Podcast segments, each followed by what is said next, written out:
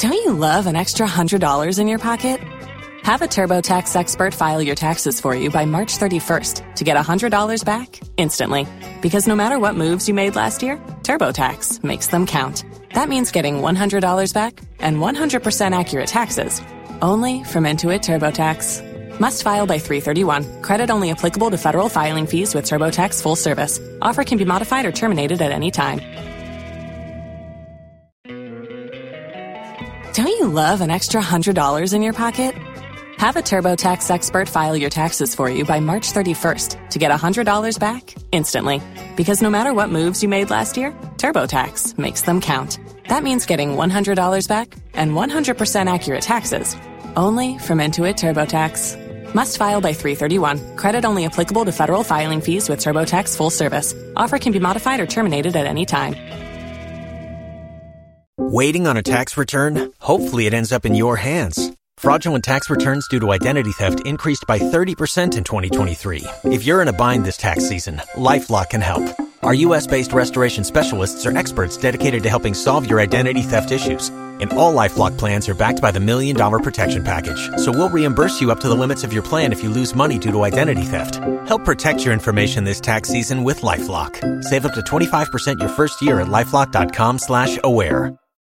If you own a vehicle with less than 200,000 miles and have an auto warranty about to expire or no warranty coverage at all, listen up. CarShield has a low-cost month-to-month vehicle protection plan that covers more parts than ever. Visit carshield.com/audio to find out how you could pay almost nothing for covered auto repairs. Drivers who activate this vehicle protection today will also receive free roadside assistance, free towing, and car rental options at no additional cost. Get your free quote today at carshield.com/audio. That's carshield.com/audio. Tax day is coming. Oh, no. But if you sign up for Robinhood Gold's IRA with a 3% match, you can get up to $195 for the 2023 tax year. Oh, yeah. Sign up at Robinhood.com slash boost by tax day to get the biggest contribution match on the market. Subscription fees apply. Investing involves risk. 3% match requires gold for one year from first match. Must keep IRA for five years. Robinhood Financial LLC member SIPC. Los mejores viajes nacen en la carretera. Pero este comenzará en tu mente. ¿Escuchas ese rugido? ¿Sientes la experiencia de poder?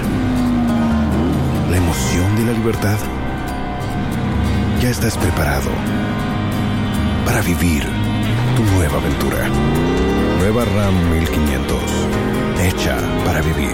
RAM es una marca registrada de FCA US LLC.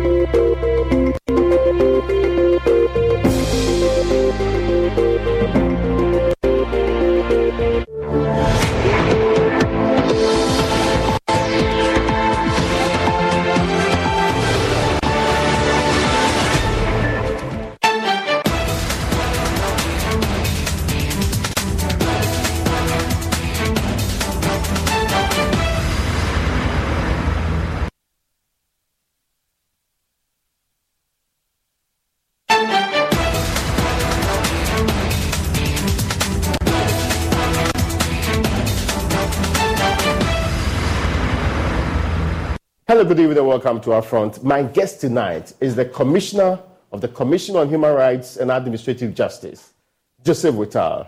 We will be interrogating his recent uncompromising stand on issues of corruption, police brutality, and the need to hold public institutions accountable. You're welcome, sir. I hope you are doing well.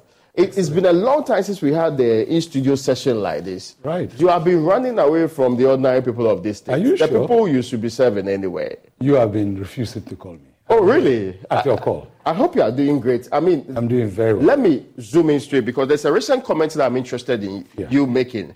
You said at, at, at, at, at, a, at an anti corruption conversation that you would like to strongly urge the executive, in particular the Attorney General and Cabinet, to master the political world to put before Parliament for passage into law two very important innovations in the anti corruption legal framework in Ghana, which will serve as the domestication of the AUCPCC and the UNCAC. This, these laws are the Conduct of Public Officers Bill and the Criminal Offences Amendment Bill 2021. The conduct of public officers bill is better known in the public domain, all right? Yeah. Of course, in your view, the criminal offences at this bill, which is with the Attorney General and has consulted stakeholders on its inputs, is lesser known, yeah. but equally very important. From where I sit, how relevant are these two bills to the quest to make sure that corruption is high risk? Thank you, Raymond. But let me indicate that it is strongly urged. Okay. I'm still urging, oh. making it strong. And my good friend Godfred Yeboah Dame mm-hmm. should ensure that if we're going to make the fight against corruption a meaningful exercise, the Attorney General and the Cabinet should make, make sure that we bring these two bills. The conduct of public officers bill has been in the public domain to and fro from, from uh, the executive to parliament and back to the executive through cabinet again for about 10 years now. Meanwhile, we're engulfed in corruption. A criminal offences amendment bill is expanding the, the area of corruption in terms of the scope of corruption. That is even not known by most people. So these are two bills that would take forward the UN Convention Against Corruption, which Ghana has ratified, and Ghana has been peer reviewed. And these, in fact, the Criminal Offence Amendment Bill is actually a product of Ghana's peer review. Oh, I see. And why we are not ensuring that, that this become a reality, so that we can really hold public officials and other persons in the private sector in respect of corruption more stringent, I don't understand. We have a litany of laws that fight corruption in this country. We have an Office of Special Prosecutor in the Republic of Ghana. Right. Why then do we need any other further amendments on this, really? It's, it's, it's, uh, unfortunately, the OSP has got a limited jurisdiction. The office is established, but the corruption and corruption related offenses is supposed to prosecute or investigate and prosecute are limited. This limited? limited. This is, but that's entirely what he's supposed to do. This is coming to even expand that mandate. Okay. And so it is even good for the, the OSP. Mm. Now, let me be quite clear on some of these things. See, the Criminal Offences Amendment Bill, for example, expands the definition of corruption uh, to include profiting from public office. How does broadening the definition help catch more forms of corruption? Oh, it does a lot. For now, we don't even have private sector corruption is not criminalized. What does that mean? What does private sector corruption mean? means that when you are in the private sector as a private sector entity, either as a worker, a, you know, a contractor, or an official who works in the private sector, in the, in the economy, in commerce, in, in administration, you should be able to be held accountable in respect of what you do in the private sector. And don't forget, the intended punishments are very punitive. Oh, they are harsher than previous ones? They are really, really harsher because there is no option of a fine. You have 12 years minimum imprisonment if you are convicted of that offense. And is it only for public officers? 25 for public officers. 12 years minimum? No, no. What I've just indicated is yes. the private sector. In the private sector? Private sector. So we don't have that. This is a novelty. So that the private sector will know that, look, if you joke with trying to bribe people, uh, give money to influence contracts of government officials and others, this is what will await you. That's why I am pushing for Even if you're not a government official? If you are not, if you are in the private sector, you are a contractor. You so are, you're basically saying that yes. you can go to jail for 12 to 50, 25 years? Yes. If minimum without an option of a fine. Without an option of a fine. Good. If you try to corrupt people as a private sector person. Good. The one offering the bribe. Offering the bribe. Is that not too drastic? Why? Where we have reached in the fight against corruption, we really need to even be more drastic. We need to send a deterrence so that nobody has said, we are taking you to prison immediately don't even attempt to do it. If you want to do business with government, make sure that you do it above board. That is what is important. In fact, it's a signal to everybody. This bill also makes it an offense for public officers to have significant, and that's what they say, significant assets or property they cannot account for. Why is addressing illicit enrichment important?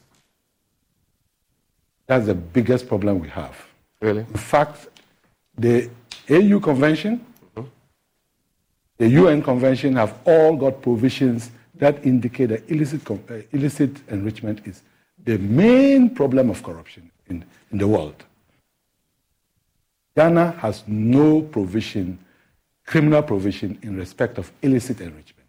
No law at all? No law. The only law is in Article 286, Clause 4, which makes provision for if after the initial uh, declaration by anybody of his assets and declare, I mean properties, you cannot later explain how you got any property beyond the initial as, uh, declaration.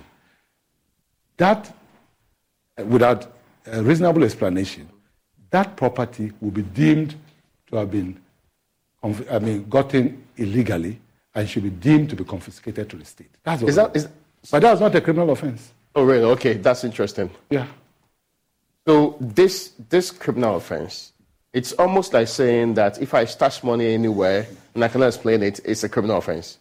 Yes. Public officer. And if you are you are arrested, you are investigated, and you have been asked to explain how you came by this money, which goes beyond your standard of living and your known income and emoluments, the burden shifts to you to explain satisfactorily. If you cannot explain, then it will be confiscated, and you would also be, as a public officer, you'll be removed from your job, will be terminated, and then you will be tried, and upon summary conviction, sentenced to a minimum of 12 years and a maximum of 25 years. Look, if we are going to fight corruption and make sure that Ghana is, remains for our children and grandchildren, we need to begin to be very intentional about uh, implementing this type of provision. But that's almost like a lifestyle audit of a sort. It is a lifestyle audit. In fact, it's a stringent lifestyle audit. But the OSP has been doing lifestyle audits. No, no, no. He has got bits and pieces. He, the OSP himself knows that what is in that act is not good enough. It's only for purposes of investigations. Okay. He can't actually even prosecute for that. Mm, for the lifestyle audit? No, no, he can't. There's no criminal offense. It is this one Okay. If it is passed, that he can then use after the investigations and the findings, use that to start an. Uh, I mean, this looks like far-reaching, a very in-depth approach to the very, fight against corruption. Very, very far-reaching. That is why I have, from the beginning, indicated that I respect Godfred Yeboah Dame for bringing this up. But for about three years now, 2021, mm-hmm. up to now, total silence on, on what is happening with the bill. Do we know why? I don't know. I want to believe that uh, the AG has got so much on his hands. So we need to remind him. So what you're saying is that there's a law that would actually make it very difficult for even public officers or private people to actually engage in corruption. Specifically, the illicit enrichment is against public officers. Okay.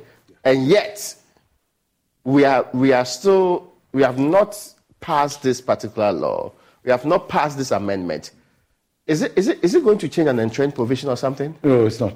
It's not. But it's changing an act of parliament, right? It's not changing any act of parliament. It's only amendment of the Criminal Offences Act. Oh, I see. Yes. It's so, just adding. If you read it, it's, yeah. it's, adding it's on to more provisions on corruption. That's all. So what then is holding us back? Uh, political will. I mean, what does that even mean? that we are not willing to take it no, but, but, I, would, I, will, I would take a bit of that back because I think it is not necessarily political will. Because for the Attorney General to have even ventured to put this out for consultation by stakeholders, it means there is some element of commitment. So who wrote the law? The Attorney General. And he went ahead to engage stakeholders on it? He's engaged all of us in the justice sector so and law enforcement. Walk us through the procedure. So, after writing and engaging people on it, how then does it become law? After the stakeholder consultations, is supposed to do a cabinet memorandum to cabinet, and then um, he is the sponsor of the bill.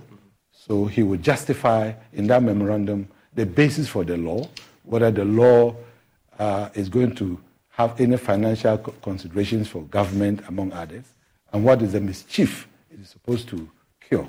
And I believe all those things are standard things that AG can do. Has it gone through cabinet? Well, to the, to, to the best of my knowledge, I'm not even aware that it has gotten to parliament, I mean, cabinet. Oh, okay. It's not gone there yet. Um, to the best of my knowledge, I'm not aware. Does it look like to be passed before the tenure ends of this government? If, if this That's government is committed to fighting corruption and leaving a legacy, it should be able to do that. It's not difficult. It's an amendment of the Criminal Offences Act. Why are most of us now hearing of this? Let's be quite clear. Why? Well, that would be difficult for me to know because I know since 2021. And that's why I'm in your studio to speak to it. I mean, because it's strange. Yeah. This is a law that perhaps even more recent happenings would have been dealt with and direct. Perfect. In a more comprehensive manner. Very comprehensive. So, why is it that we have not passed this law since 2021? What exactly? Is it a bad law? Is it a law that's going to attack the integrity of some people? Is it a law that's mischievous in its very intent? For the Attorney General to even have decided to bring up a draft for consultation, it means that government is committed. Mm-hmm. But the feet dragging is now my problem. And this is not parliament because it's not got into parliament. No, no, no, no, no. Parliament may not even be aware of this bill. Now, I, I am trying to get around it. So we need to then be able to ask the Attorney General what's holding it back. Yes, I, I, it would be good for the people of Ghana for you to invite the Attorney General for some answers. Uh, because in between that time, I mean, this is a question that you public officers, you are holding monies at home, you are hiding them in secret corners, you are so unsure that a lot have happened that's made the people question your integrity as a people. Yeah. Shouldn't we rather be sending a signal to our people that we mean business and want to fix the problems and want to send a strong signal that corruption is being dealt with properly? In fact, what is happening in the public space should be an opportunity mm-hmm. for government to see to see to ensuring that these type of bills are passed. That would resonate with the people. That we are not only just talking, but we are doing something about against You understand corruption.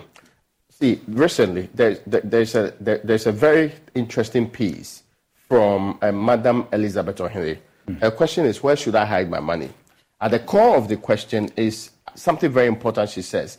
Be security conscious. She's of the opinion that hiding your money in different areas within your house, it's what people do. But the OSP appears to have problems with what's happening with the Cecilia Dapaah case, which she references here. You are a lawyer. Is hiding money in any corner, in parcels, whichever form you find it wrong in your home. Do you mind if I don't use the? No, no, no. I don't care about that. I just but want to general. Rather yeah. use the American uh, this senator? Yeah. Menendez? Oh, yeah, yeah, yeah. Yes, yeah, yes, it's a similar situation. Mm. I think, in principle, there's nothing wrong with it. Mm. You can keep your money where you want, but it's about the volume. When you're a public officer, you don't have the luxury of uh, privacy. Not too much privacy. Okay. It's qualified. Mm-hmm. So if you are a public officer with a vote, with government budget that you can spend. And then suddenly we see. Don't you love an extra $100 in your pocket? Have a TurboTax expert file your taxes for you by March 31st to get $100 back instantly. Because no matter what moves you made last year, TurboTax makes them count. That means getting $100 back and 100% accurate taxes only from Intuit TurboTax. Must file by 331. Credit only applicable to federal filing fees with TurboTax full service. Offer can be modified or terminated at any time. Tax day is coming. Oh, no. But if you sign up for Robinhood Gold's IRA with a 3% match, you can get up to $195 for the 2023 tax year. Oh, yeah. Sign up at Robinhood.com slash boost by tax day to get the biggest contribution match on the market. Subscription fees apply. You know you Investing involves risk. 3% match requires gold for one year from first match. Must keep IRA for five years. Robinhood Financial LLC member SIPC. ¿Escuchas ese rugido? ¿Sientes la experiencia de poder? ¿La emoción de la libertad? Ya estás preparado para vivir tu nueva aventura. Nueva Ram 1500, hecha para vivir. Ram es una marca registrada de FCA US LLC. Wraps of money and other things in your bedroom. Not just about some 20,000, 40,000 Ghana cedis, but in millions and millions. I'm going to ask. We are the taxpayers, we pay you this amount. We know how much your emoluments are. Where did this money come? So legitimate questions are raised. Okay. And I think these are the legitimate questions the special prosecutor wants to go into hmm. in terms of the Ghanaian case. Okay, so it's not just about whether you're hiding money at home, it's the volumes of money you are hiding and for what reason you have them. As, as a public officer, As a public there's officer. a government policy that everybody should put his money in the bank. There is no law against keeping money in the house. But when you are a public officer who, don't forget, the context of the person you are mentioning, Okay. was a minister with a budget, a government budget, running into millions. If we suddenly see or hear in your bedroom there are millions, when government policy encourages that all monies that you, we individuals have should be put in the bank, whose money should be in the bank and yours will be in the, your bedroom. Okay. And how do we, uh, how are we sure that that is not your money? But this is a matter that is before court.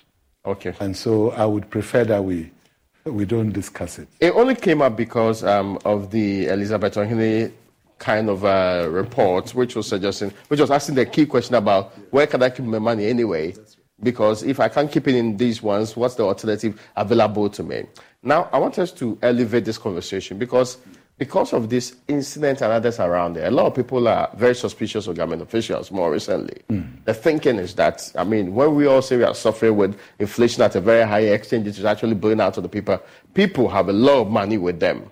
Is that very problematic? Very problematic, particularly when government has decided to go into people's investments.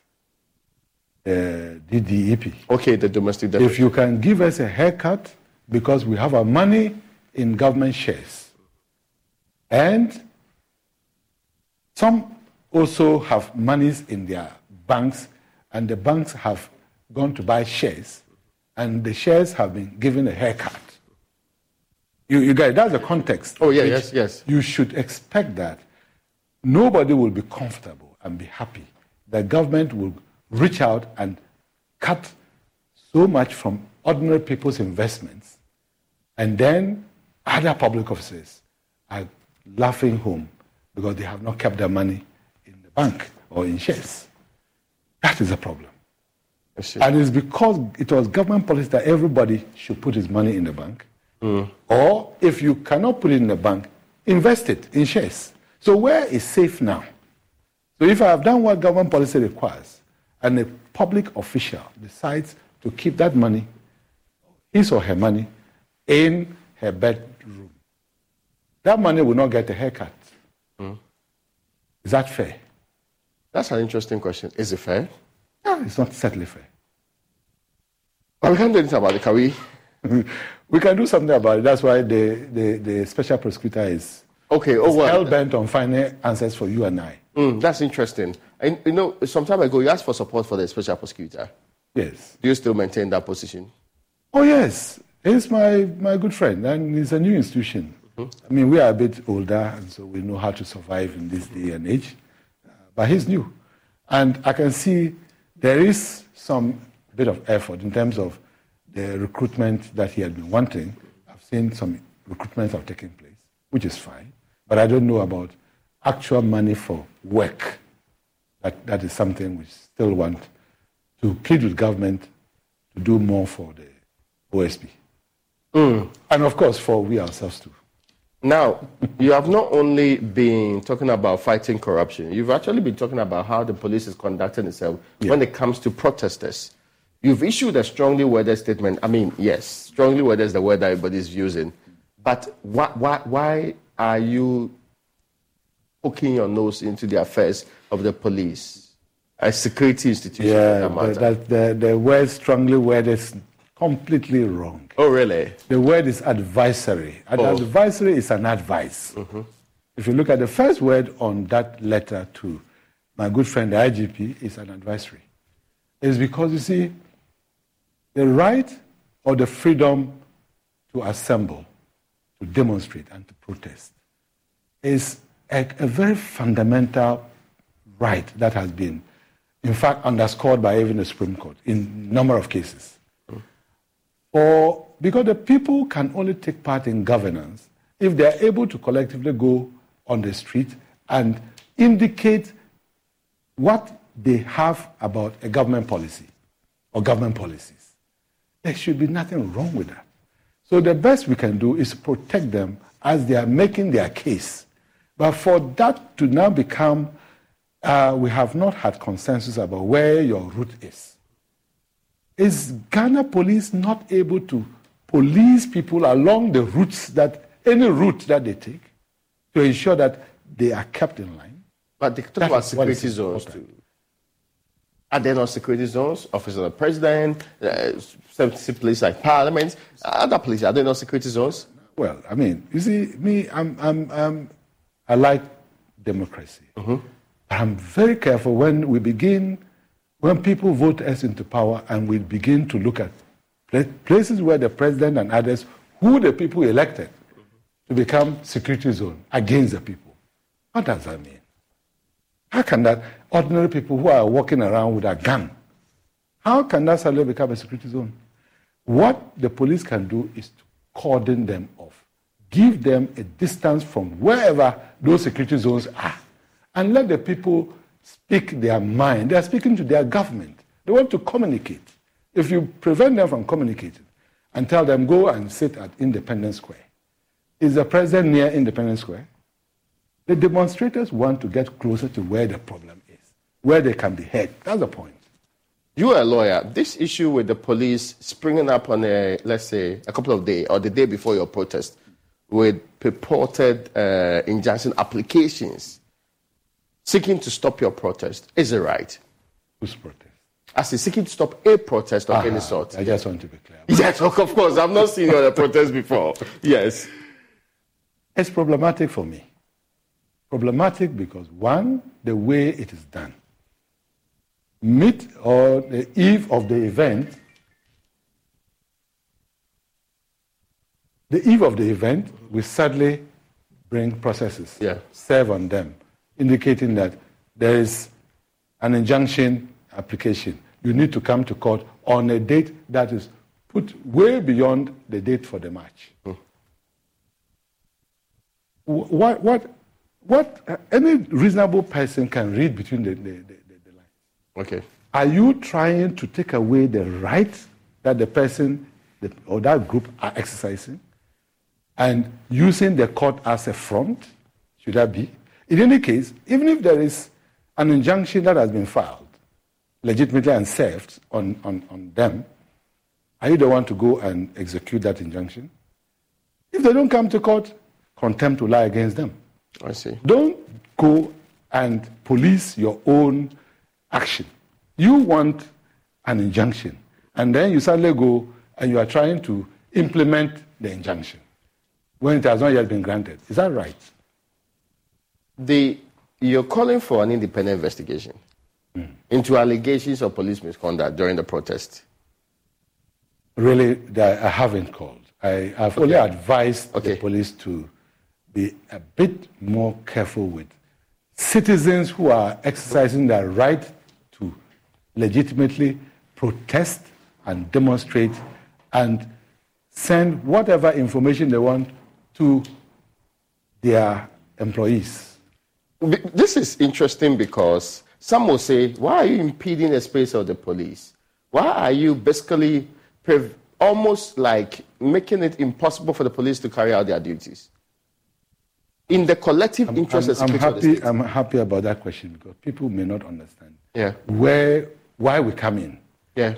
We Because are- they say, ah, Basraj, what business have you CHRAJ to is- be advising the police in the performance of its duties? When did you start becoming an advisory body everywhere else? Are you an interloper? CHRAJ is the constitutional body invested with the, the, the, the, mandate or the duty to protect and promote all the rights in Chapter 5, okay. which includes the right okay. in Article 21D to demonstrate or to protest. Okay. All right? Now, again, under the Paris Principles, all national human rights institutions have, the UN has given them some additional jurisdiction. That is to advise governments, central and local government officials, on human rights and how human rights can be implemented in, in order not to uh, nullify the enjoyment of that right. And in this particular instance, we saw an opportunity to give that advice. Okay. And we have been giving those advices over the years. I've given advisory opinions to the executive in the past. I'm talking of the president's office, to national security. I've given to the IGP himself during the COVID time when there were arrests of people. we've done that all over. But this particular one seems uh, more interesting to most people. I don't know why. Is it not interesting? I, I, I well, because just, it, it's of what happened and appears that you are joining a certain public uproar to decide to go against the no, police. No, no, no, no. The police themselves know that we're simply asserting the institutional mandate of the commission to comment on a national issue which mm. is of prime importance. If we don't do it now and it is gone, what happens? But in effect, you can't do anything about it if the police dismisses your advice. No, it's an advice. You cannot do anything beyond that. Oh, the next thing is that we will, we will meet at the, the UN or the AU. We'll, we'll, in our shadow reports, when we are sending, we'll indicate how uh, unfriendly our, our, police are when it comes to uh, policing demonstrations and, and protests. That's bad press for Ghana. No, no, no, no. It's, it's our duty. Again, it's one of the Paris Principles requirement. We Government will send their report, mm-hmm. the Universal Periodic Review, to the UN. The National Human Rights Commission is supposed to send a shadow report on anything that it thinks government has done or not done. Okay. So, so that the Human Rights Council, the peer review mechanism, will look at the two. If you're hiding anything, it will come up. That's interesting. Yeah. So you can drag the police there. Oh yeah, you can we, actually we, report, basically report them. We have been doing that. Really? Yes. This year we at the, U, the Universal Periodic Review with our report. And government was led by um, the Attorney General Godfred Yeboah-Dame and the Deputy Speaker of Parliament, Joe mm. Wise. Yeah, mm-hmm. we were there. We were there together. And we didn't sit together. We sat separately and we spoke differently. You had different views on matters? No, no, no, because we are not a state. They are there for the state. We are there separately as the Human Rights Commission, which is supposed to hold government and the state accountable. Mm. We are simply performing our accountability function. People have realized and raised this matter. The lack of investigations and disciplinary action against implicated officers mm-hmm. has been a concern. For example, the people who were arrested and took them to jail on that night, mm. nothing has happened to them. What can we do about situations like that? Do you want them to be prosecuted? Or? I mean, I'm asking, what is the procedure for dealing with people like that? Since you say the conduct was inappropriate, what do we do with people who conduct themselves in inappropriate ways? They have, they have, they are, they are martyrized in any possible civil action. Oh, I see. Yeah, they can for lawful arrest. As in the gentlemen and the people, the protesters who are arrested. Yes. They are the ones who can take them on. They can take them on. They can take the police on. What is the basis for arresting them? That they did, they did not show respect to a court process? Are you the one to do that? Should it be that? So I leave that to, uh, like I said, mine is an advisory. Mm-hmm. The lawyers of the demonstrators know the law. They know okay. what to do if they are interested or they are minded. Don't you love an extra $100 in your pocket? Have a TurboTax expert file your taxes for you by March 31st to get $100 back instantly.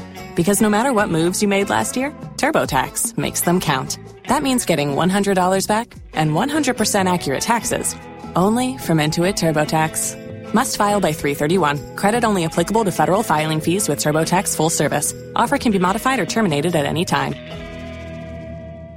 If you only have a 401k, you're not getting the most for retirement. Wait, what? Add a Robinhood IRA on top, then they'll boost it by 3%. You can do that? And if you transfer in any retirement account, you get 3% on top of that. Is there a limit to the match? No limit. Robinhood Gold gets you the biggest contribution match of any IRA on the market. Sign up for Robinhood Gold at Robinhood.com slash boost by April 30th. Subscription fees apply. Investing involves risk. 3% match requires gold for one year from first match. Must keep IRA for five years. Match on transfers subject to additional terms and conditions. Robinhood Financial LLC member SIPC. Mm. Now, let me also bring it because this is a matter that but police has not, in the Republic of Ghana, the conduct of the police system has always been with powerful people, is almost like a force. Mm-hmm. Can we ever get them changing?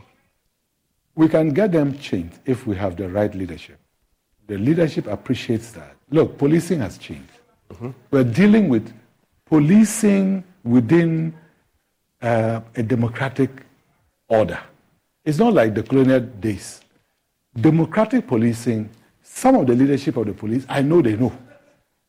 But it is the lower level who do not know. And there's a need, if you see my recommendations in the advisory, I said we should train them, give them guidelines as to how they can uh, take care of protests. But we always say that. Others. We always say that. Yeah, but I can track back to the National Reconciliation Commission's report, mm-hmm. the recent Ayawaso West Wuogon report. Yeah. It's almost like the police is the only institution that requires reform, so, but they always don't deliver on the job. I know the IGP is somebody who would be interested in clarifying this. Mm-hmm. Yeah, they sh- they sh- you should be able to call them and let them explain why. There's nothing wrong with it. They are our people.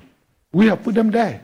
You see, accountability should be something that the ordinary, the, the media and others should be able to of course, we hold people. You are, you are, doing it. You yeah. call them out. So let them explain why, in the light of Ayawaso uh, West Wuogon, I mean, uh, those issues, among others, all these things have come up. And yet, the policing is still brutal. It's still treating people as if they, are, they have no rights. Meanwhile, Look, the police, do you know the Ghana Police Service is a constitutional body? Yeah. You know that. Yeah. So if it's a constitutional body, they must obey the Constitution. Why should the ordinary NCO behave as if they are above the law? The fact that you're implementing the law doesn't mean that you're above the law. That's the point. Now, maybe beyond this particular point, though, you've also been busy. And I mean, you recently is reported to have criticized the Electoral Commission. What have they done to you? Oh no, I haven't really. If it came out that way, then that's something. You say they are they are seeming untouchable. Yes. You see, when you, you, let's put things in context. Mm-hmm. I'm also an independent constitutional body. Yeah. But you can see the angle from which I speak. Mm-hmm. We should not overstate the independence that has been given to us under the Constitution because it is coming from the people. When it's about things that relate to the people, we should not stress that independence too much. And registration in this context, making the registration more too onerous for the ordinary person who gave us the power. That was the basis for which I was hard on them. So, fundamentally, yeah. registering to be a voter and participating in election is a fundamental human right. It's a human right, mm-hmm. and registration has to be enabled okay. by the, the Electoral Commission. Because without registration, you can't even exercise the right to vote. So if you then disable that right, I mean, that right to register, because you make it difficult for people to access the place. Now they have to travel several days with guarantors. The next day, if they don't get to register, they have to come back. Two, three times. Why? Why should we let the ordinary person who set up these institutions to work in their interest. Now becoming like an obstruction to their enjoyment of life. That's an interesting point. I've not thought of it that way. Mm-hmm. I mean, do you think, I mean, you are also an independent body, so perhaps that question goes to you people. Do you people feel that you are beyond reproach? I don't feel so. I feel humbled. Do you feel that? I feel serving the people is actually a high order of, of a call. Mm-hmm. So I, I don't feel that way at all. Why do you think, for example, the Electoral Commission would act in such a manner? Oh, you may have to ask them. I get, I, I you, get may, you. You may have to ask them. I, I don't know. Really, for the life of me, I don't know. What can they do now? Because they're already in the throes of the registration exercise. They did a press conference today complaining about minors and others getting on the electoral roll. Yeah. But those concerns about the registration center being far from the people, and also because you didn't do it last year and the previous year, so it looks like there's a huge number of people who are still struggling to get on board. Yeah, but what can the EC do now? Yeah, don't forget, they have tried to let us know. Mm-hmm. Made, from different speakers on the EC front, mm-hmm. we've come to understand when the director elections came on, on your news file, yeah. he indicated that the sanctity of the register is what they are more concerned. Now, if they overspread it in the context of guarantor system, which you know the EC doesn't really like the guarantor system. Yeah, they almost wanted to take it out. Yeah, yeah, so that is why they are trying to close the gaps as much as possible. In fact, I'm sure that if the EC is minded, until people buzz the people there, they would have preferred that let's just close up. And maybe next year we'll again open. By which time uh, more Ghana cards would have been available issued. to people. Then they would depend on the Ghana cards. I think that is that is Is that a legitimate reason why the people cannot be registration cannot be taken closer to the people now? But but registrations have taken place from ninety two to now. That's true. Without Ghana card. That's a point. Our democracy has not suffered. So, you see, for me. But there's a stress on sanctity of the register now. Yeah, well, I don't know. I don't know. They, they claim that, you know, there have always been situations of, oh, the register is bloated. Mm-hmm. It's bloated. But they seem to think that this one is now the best one. Yeah, so we shouldn't add so more. They don't want to add minors more, more junk. Foreigners, which is also what they talk more, about. More junk. I think from that angle, we all agree that we want uh, a, a, register that is really up to, I mean, that is up, uh, top notch. But I always say the people must come first. Consider the ordinary poor woman and, you know, her daughter or son of 18 years in a far flung village, which is about 50 kilometers from the EC district office, and they have to truck in at their cost, truck back, maybe do that three times at their own expense, all because they want to exercise their right to vote. I mean, we may make the practice of voting in a democratic dispensation become too onerous and people will just give up and not it, do it. Is that why you indicated that democracy is at risk when citizens are getting disillusioned with public institutions meant to serve them? Yes. We need to have that always at the back of our minds. All of us. All of us, from the presidency through to the last uh, person who is working as a public officer. We should know that we are serving at the pleasure of the ordinary man. They gave the power. And so we shouldn't come to power and just assume that, oh, now we are in power. You don't matter. I mean, that is, that is the way it seems to look like. We need to be careful. Because when democracy fails, chaos is what is next. We need to be very careful. You said power drunk officials are failing Ghanaians. Oh, really? You didn't say that. I'm, sure yes. some overzealous media person. Oh, really? I'm quoting one of the reports that, that, that, that you don't Okay, so if you didn't say that power drunk officials are failing Ghanaians, but I mean, I'm scared in this area because a lot exasperation was around this exercise of registration. Yeah, yeah, and it's still going on. Yeah, yeah. Are you disappointed? Yeah, I wish it were done better. I wish my sister institution really appreciated that. Yes, you are doing your best to maintain the sanctity of the register, but don't inconvenience the ordinary. I'm talking of the poor I mean, and all of us, the 17 million Ghanaians who have to vote, have, can only do so through registration. And those who are left, we, are, we, are, we have to do this to let them come to participate in our democracy at their cost. It's not fair. They say they may change it and that this year their budget is set. They plan on doing this at districts.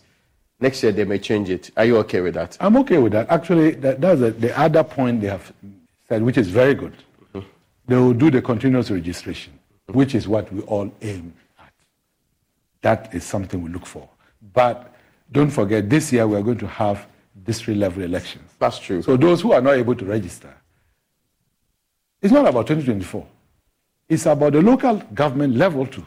Oh, I see. So, so if I'm unable to register if you can't register this year, you can't vote for anybody in the local. At the district level? No. Where mostly turnout is very low. It's already low.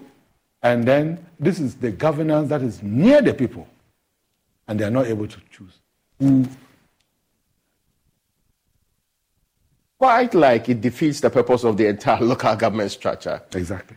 Now, let me bring you into this one. Uh, because, I mean, it almost sounds like some people would already be disenfranchised from that local government elections.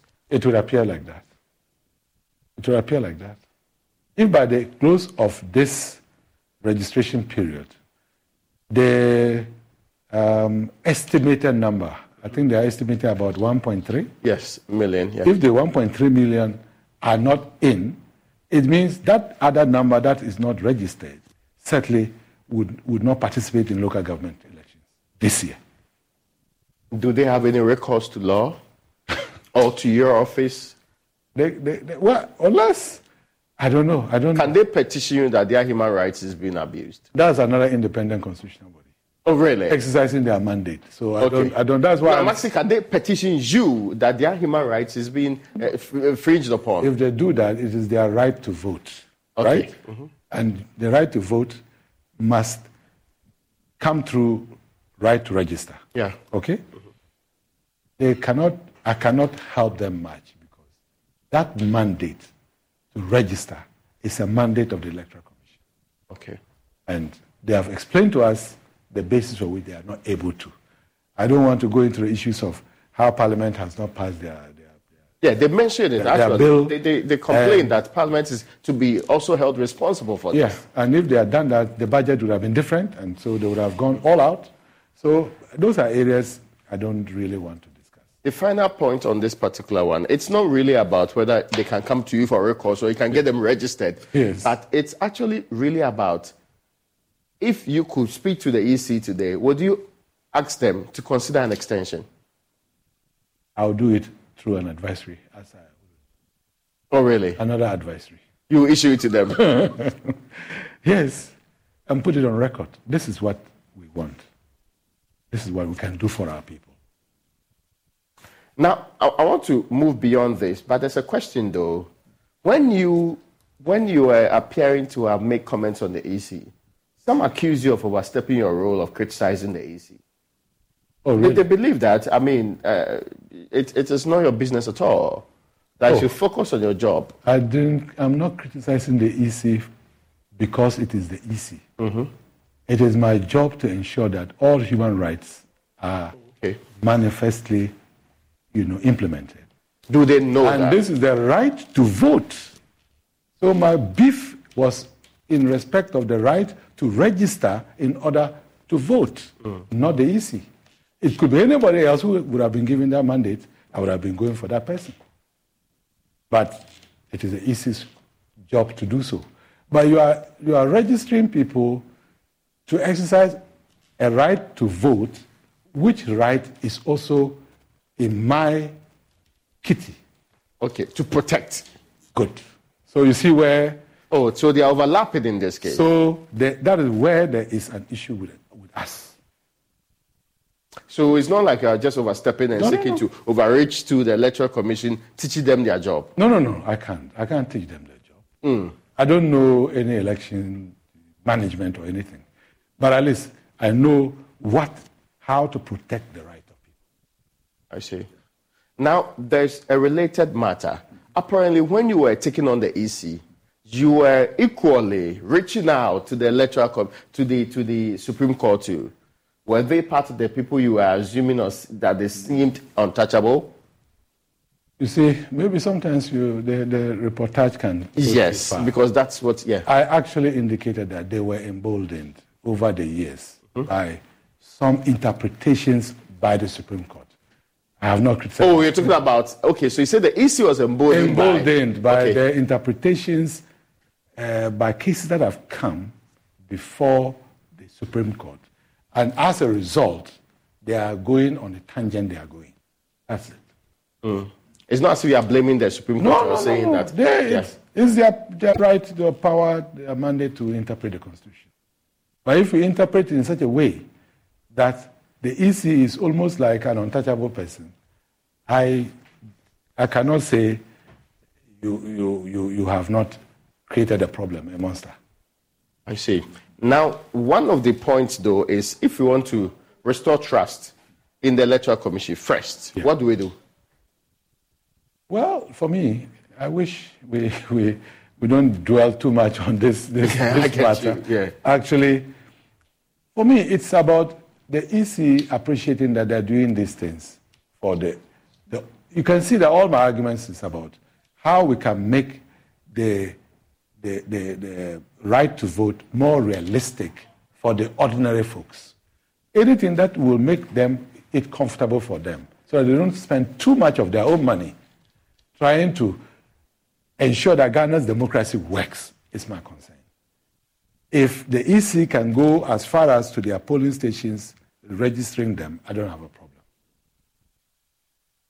That one, in this period of registration, that would have, but it's a bit late now. Mm, that's at least that's what they say. That maybe you are considering doing that going into the future. Yes. So now the other point, though, if I could raise it with you, is generally how are we doing the fight against corruption? Because I'll ask you about how we are doing the fight uh, with the promotion of human rights tools. Generally, how are we doing the fight against corruption? Are we getting better? Hmm. And I'm coming from the premise of maybe if I said it, the CPI, the CPI has not been getting better. In the last three years, we've been scoring the same score. And this same score used to be the worst under the previous government. So it doesn't look like on the face of it, but the CPI is just corruption perception index. It's an index. You, yeah. you have a proper appreciation of the space of corruption fight. How are we doing generally? We aren't doing very well. We're not doing very well. We're not doing as much as we should. You see, it's not about investigating and prosecuting corruption. That is not the issue. Mm. It is how does government ensure that appointees of state are accountable even without requiring an investigation. How so? What do you mean? One, prevention. Oh, okay. If we had a very, uh, the Conduct of Public Officers Bill, which we have been pretending that it is there, but you know it is not, is not really functional. If we have. So, what do you mean by it's not really functional? No, I mean, the, the Conduct of Public Officers Bill is before Cabinet. Okay. We have done our best to ensure that Chapter 24, which is supposed to meet the AU Convention and the UN Convention uh, provisions, is reflected properly.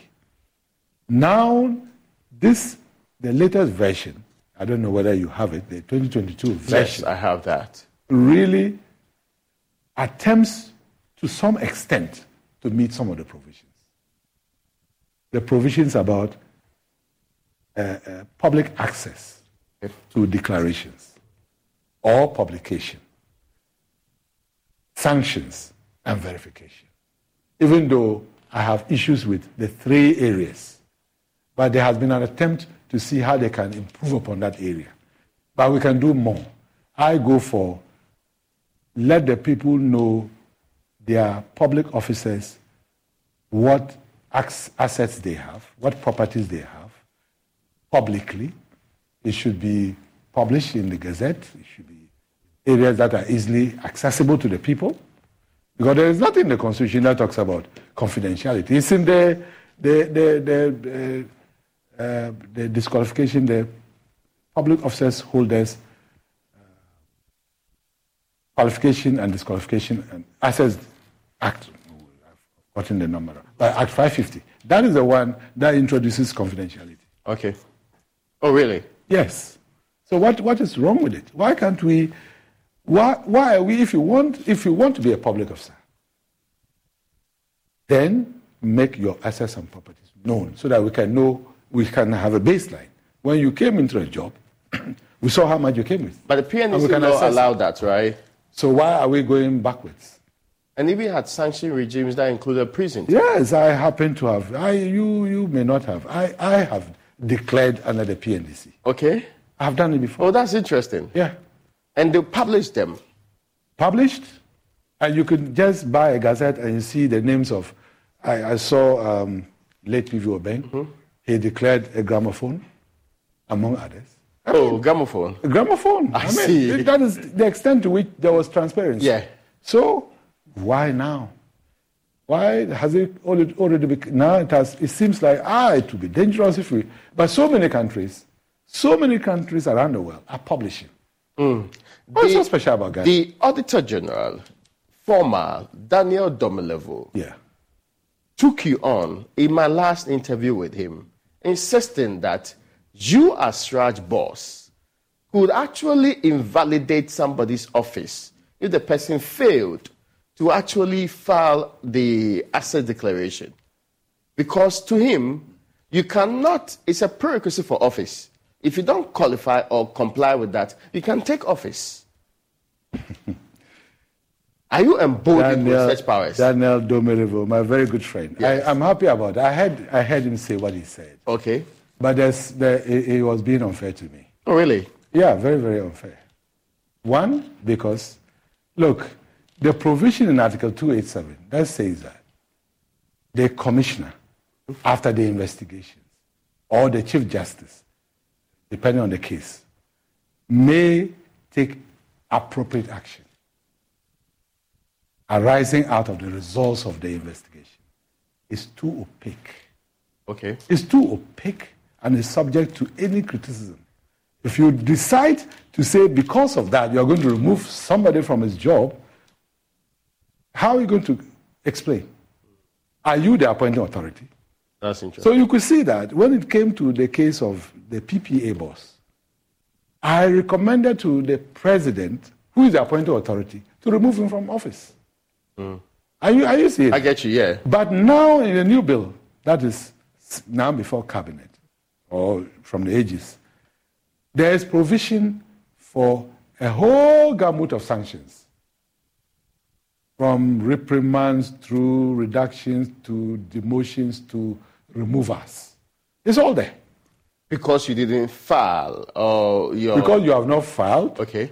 Or you gave a false uh, declaration or uh, you did not file and you were paid emoluments mm. for a number of years, and months. All that is captured. Now there are sanctions for that. There's a new bill. There's a new bill and there are sanctions. But I'm not comfortable with the, the fines. There are okay. some fines and then imprisonment. Mm-hmm. So there are now fines and imprisonment. Like going back to the PNDC days? Yes, but the fines are on the low side. I want the fines to be raised. Okay, yes. I see. 1,000 to uh, 1,500 penalty units. It's too small. Is President Akufo-Addo fighting corruption? This is a direct question. Um, I know you are not a Timber also. Yeah, I think uh, from my perspective, when it, it's about the institutions, the anti-corruption institutions, he's giving us money. Mm-hmm.